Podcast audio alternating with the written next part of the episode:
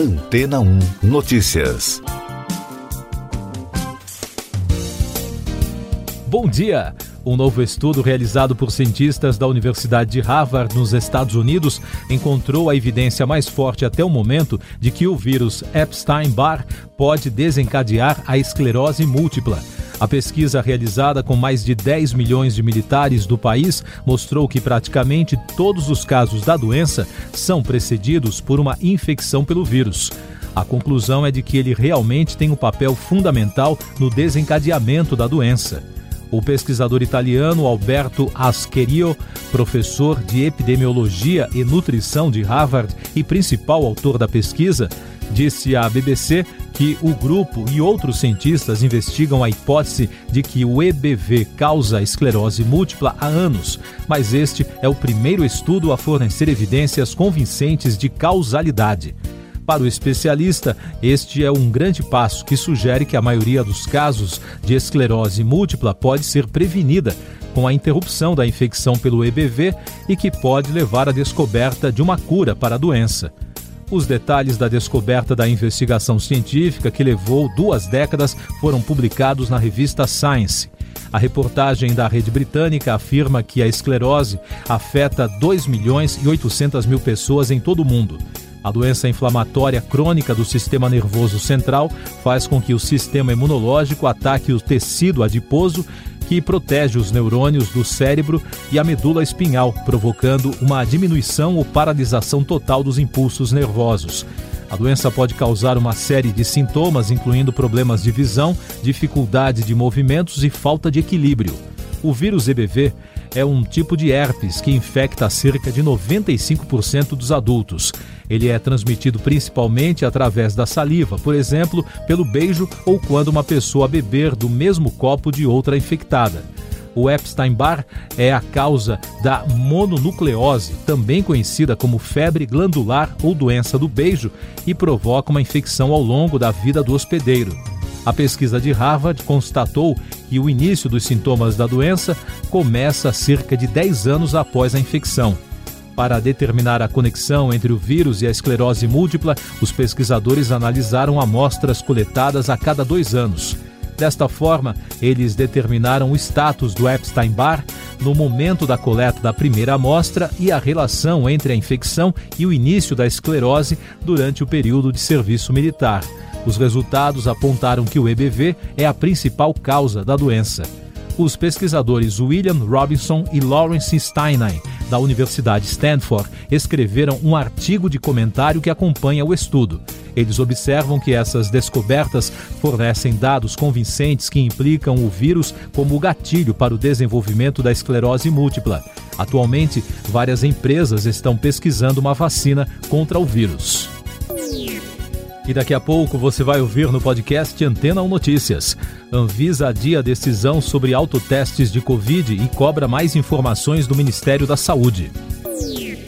Brasil registra recorde de mais de 200 mil casos de Covid-19 em 24 horas. Milionários pedem aumento de impostos para os mais ricos. A Agência Nacional de Vigilância Sanitária adiou a decisão sobre a liberação ou não da venda de testes rápidos de Covid-19. Quatro diretores da agência decidiram pelo adiamento e pela cobrança de mais dados por parte do governo federal. Isso porque a liberação dos autotestes foi um pedido do Ministério da Saúde devido ao grande número de casos da variante Ômicron no país. O Brasil registrou na quarta-feira o recorde de 205.300 novos casos de Covid-19, somando mais de 23 milhões e 400 mil notificações desde o início da crise. Com isso, a média móvel de infecções nos últimos sete dias chegou a 100.300, superando a maior marca registrada até agora, indicando tendência de alta. Também foram registradas 349 mortes pela doença nas últimas 24 horas, totalizando mais de 621.900 óbitos. A média móvel de mortes nos últimos sete dias é de 215, com tendência de alta. E os dados da vacinação mostram que já passa de 147 milhões e 700 mil o número de brasileiros que concluíram o esquema vacinal, o que representa 68,78% da população. 11 estados não divulgaram dados da vacinação. Mais de 100 milionários e organizações internacionais divulgaram durante o Fórum Econômico Mundial de Davos uma carta aberta em que pedem o aumento da taxação dos mais ricos. O grupo propõe que todos os países exijam que as populações ricas paguem impostos proporcionais e de maneira justa, para que seja possível reduzir a desigualdade mundial e financiar a vacinação universal contra a Covid-19. Essas e outras notícias você ouve aqui na Antena 1. Oferecimento Água Rocha Branca. Eu sou João Carlos Santana e você está ouvindo o podcast Antena 1 Notícias, com mais informações da Covid no Brasil. A Agência Nacional de Saúde Suplementar incluiu os testes rápidos da Covid-19 na lista de cobertura obrigatória dos planos de saúde. A decisão foi publicada no Diário Oficial da União.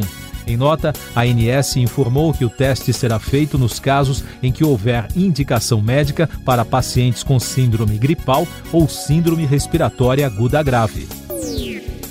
Levantamento da Abra Pharma aponta que o índice de positivos para a Covid subiu para 41,8% nos testes de farmácias realizados entre 10 a 16 de janeiro. No total, 233.537 pessoas estavam com o vírus. O número é o maior da série iniciada em março do ano passado. Para especialistas, a tendência é que esse número continue a subir nos próximos dias. A Anvisa cancelou a liberação de importação de um spray nasal contra a Covid. A agência afirma que não foram apresentados dados clínicos que comprovem a eficácia do medicamento. O produto da empresa israelense Nasus Pharma seria importado e distribuído no país pela Belcher Farmacêutica. O ministro Ricardo Lewandowski, do Supremo Tribunal Federal, determinou aos governos estaduais que se manifestem em até 24 horas sobre possíveis irregularidades na vacinação de crianças. A alegação foi enviada à Corte pela Advocacia Geral da União. Segundo o órgão, os dados de estados e municípios apontam que crianças foram vacinadas no ano passado fora da faixa etária permitida. E o sistema internacional COVAX, que fornece vacinas contra a Covid-19 para países pobres, precisa de 5 bilhões e 200 milhões de dólares em três meses para financiar as doses do imunizante em 2022. No último fim de semana, o sistema superou a marca de um bilhão de doses ofertadas após um ano de ações. Até o momento, a COVAX recebeu 192 milhões de dólares de doadores. Mais destaques internacionais no podcast Antena 1 Notícias. De acordo com a avaliação de inteligência do Ministério da Defesa ucraniano, a Rússia quase completou a reunião de tropas que podem ser usadas para uma ofensiva contra o país. A informação aumentou os temores de que Moscou possa lançar uma invasão a qualquer momento contra o território. Segundo o relatório divulgado pela CNN, o número total de soldados na região já passa de 127 mil. A Reuters informou na quarta-feira que os Estados Unidos aprovaram em dezembro um apoio financeiro de 200 milhões de dólares a Kiev para operações de defesa. É a maior quantia enviada desde a anexação da Crimeia pela Rússia em 2014. A assistência foi divulgada por um alto funcionário do Departamento de Estado americano à agência de notícias.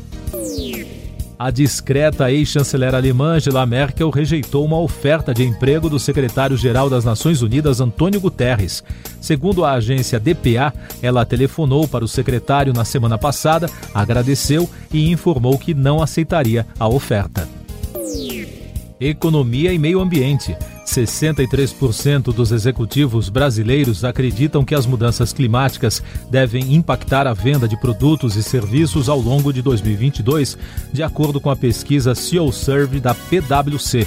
Além disso, 45% apontaram que o problema vai afetar o aumento de capital, enquanto 39% se mostraram preocupados com a interferência do clima nos negócios.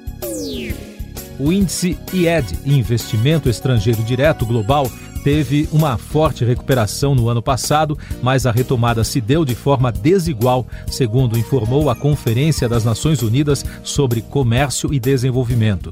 No caso do Brasil, o IED mais que dobrou no ano passado, mas vindo de um patamar baixo em 2020, de acordo com a Agência das Nações Unidas.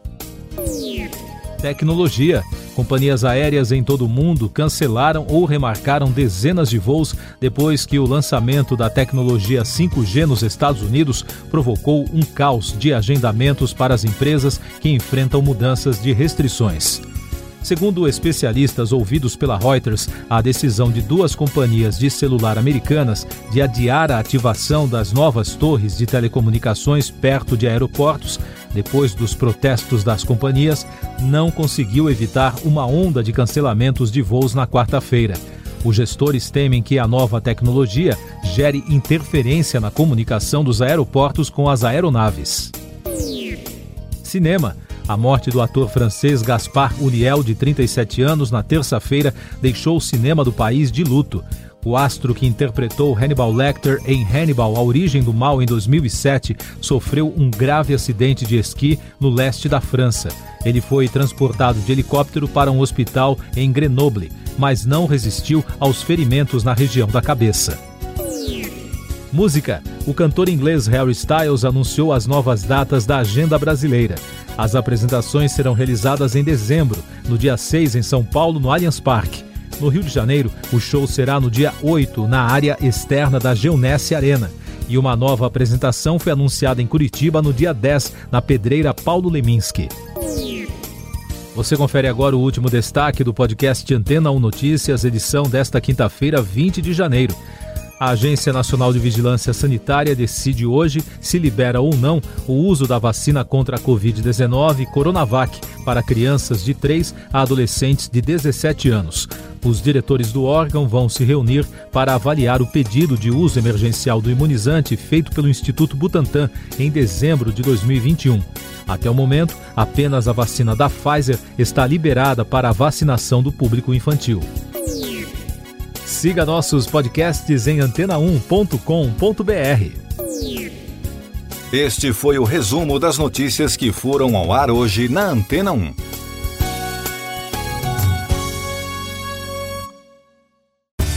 Depois de tanto conteúdo legal, que tal se hidratar com água rocha branca?